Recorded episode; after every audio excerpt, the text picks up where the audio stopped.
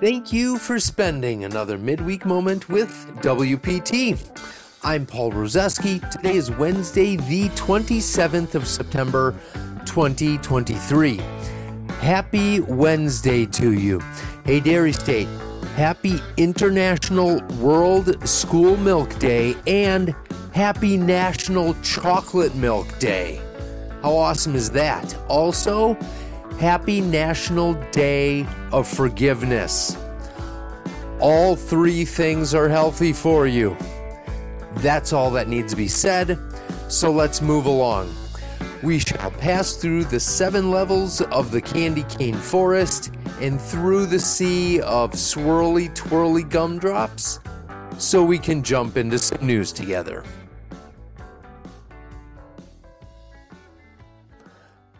I have to say that one of the cool things that happened the other week was a committee hearing. And no, I'm not kidding. It was the Assembly Campaigns and Election Committee. And yes, everything related to elections has been contentious, a messy disaster. So I thought it was going to be a front row for some reality TV level drama. It was cool because it wasn't that at all. Essentially, the legislators brought tenured, experienced county and municipal election cur- clerks in from around the state and had a listening session. These are the people that have been involved in counting ballots way before the general public had even heard of a company called Dominion. It feels like the clerks were basically asked to bring stories, but the stories to start with a sentence like, you know what has never made sense to me? Dot, dot, dot. Or, seriously, there shouldn't be any reason for us to have to blank. It wasn't quite like one of my wife's book clubs. There was no alcohol and they actually stayed on topic the whole time, but it had a good space kind of vibe that was comfortable, open, receptive to feedback and ideas, and it was kind of light and I learned some stuff.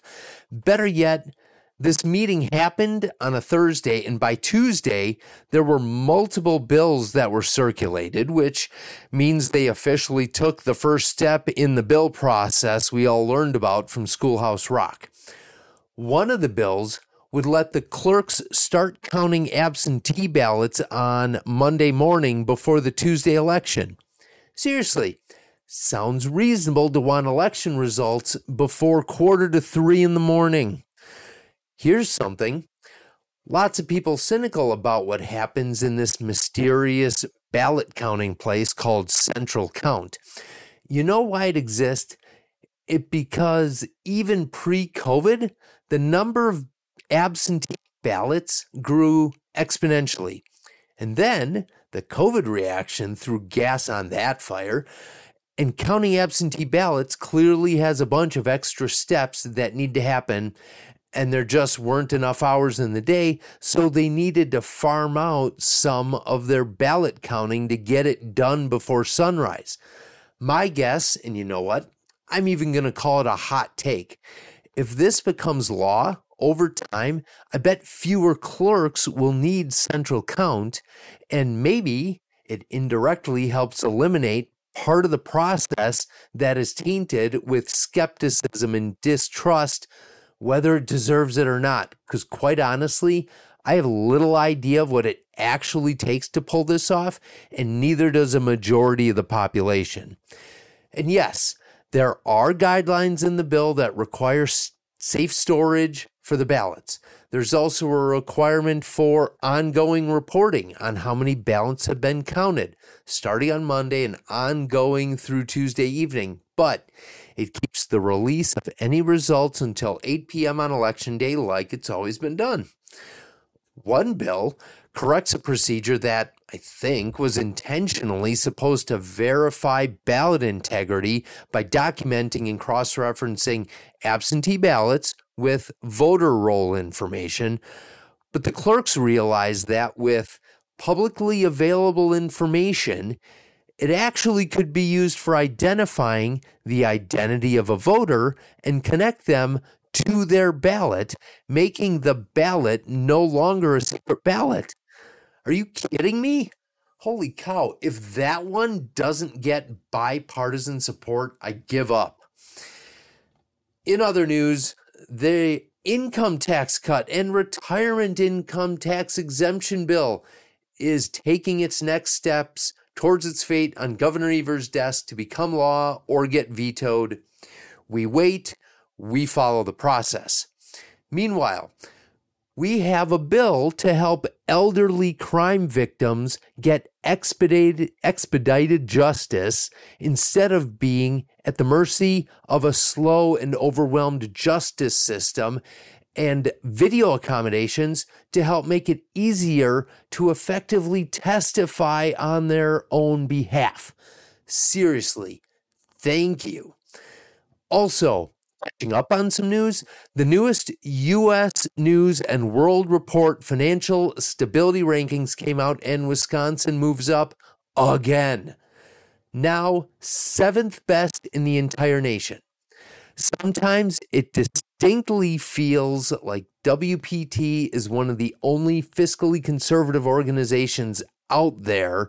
So, as the kids say these days, that is so satisfying. It's all good stuff to hear about. It feels kind of like this stuff is in the eye of the state politics hurricane with all this messy Meagan Wolfe impeachment, governor special session, redistricting lawsuit drama swirling around it. I never have to look far to be in the front row for that reality TV level drama.